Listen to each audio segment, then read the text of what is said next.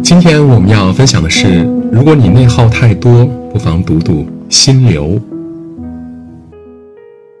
在一次访谈中，余华和罗翔谈到精神内耗这个话题。余华说：“内耗就像自己写作过程，当找不到一个出口时，会犹豫不决，想这么写又想那么写，而当终于找到出口时，就会自然消失了。到底该如何为纷乱的情绪寻找出口呢？”心理学家米哈里曾提出“心流”的概念。当做一件很有挑战的事儿时，能特别专注地投入并得心应手，这时人会产生一种浑然忘我的愉悦感。比如看一本书如痴如醉，忘记了时间；跑完十公里挥汗如雨，却无比兴奋。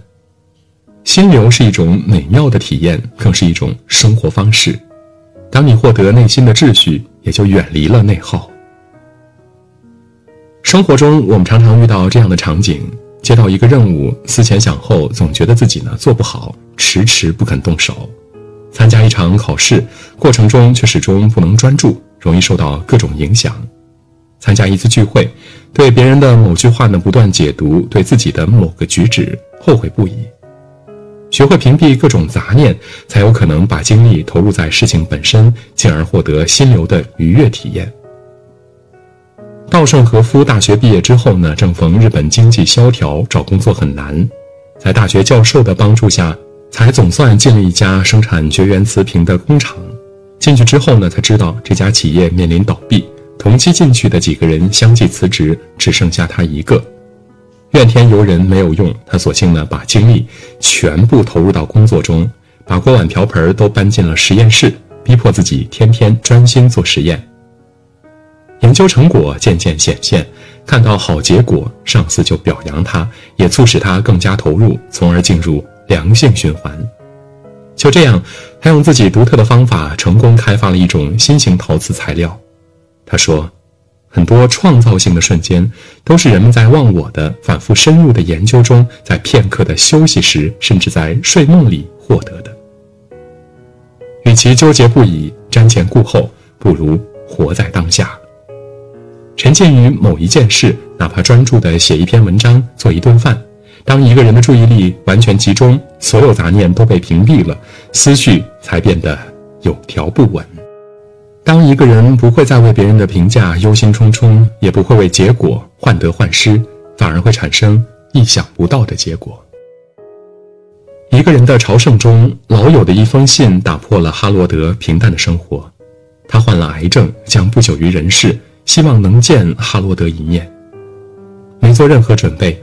六十五岁的哈罗德只身踏上了旅程。走在路上，他才发现自己的想法有多荒唐。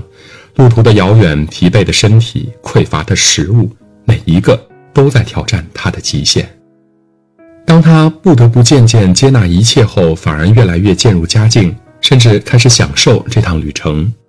开始永远比无休止的犹豫不决更有效。与其思前想后，不如勇敢地迈出第一步。工作也好，生活也罢，就是一个挑战接着一个挑战。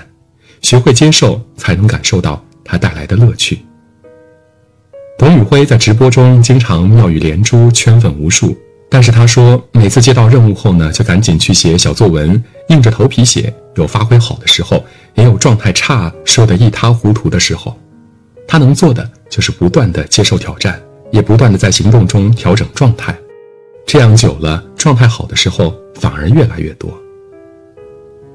心理学家莫妮卡说过，想要达到完美会是充满痛苦的，因为它通常是受到两方面需要的驱动：一方面是做得非常好的渴望，一方面是害怕做不好的恐惧。要知道，能产生心流的挑战是动态的，能力超过目标会产生厌倦，而挑战目标太高会产生焦虑。人生没有完全准备好的时候，避开完美主义的陷阱，凡事先做了再说，才能产生源源不断的心流。谷爱凌冬奥会上夺奖后曾感慨：“我不是来打败其他人的，我只是想打破自己的界限。”他没有把这场比赛看作是你死我活的厮杀，而是看作对自己的挑战。她凌空旋转的那一刻，就是心流最真切的体现。那作为普通人，我们怎样把精神的内耗转变为心流呢？米哈里在心流中提出了如下建议：一、找到一个清楚的奋斗目标。江西作家奶奶杨本芬自2020年处女作《秋园》热销以来，每年出一本书。去年她82岁，还出版了第三本书《我本芬芳》。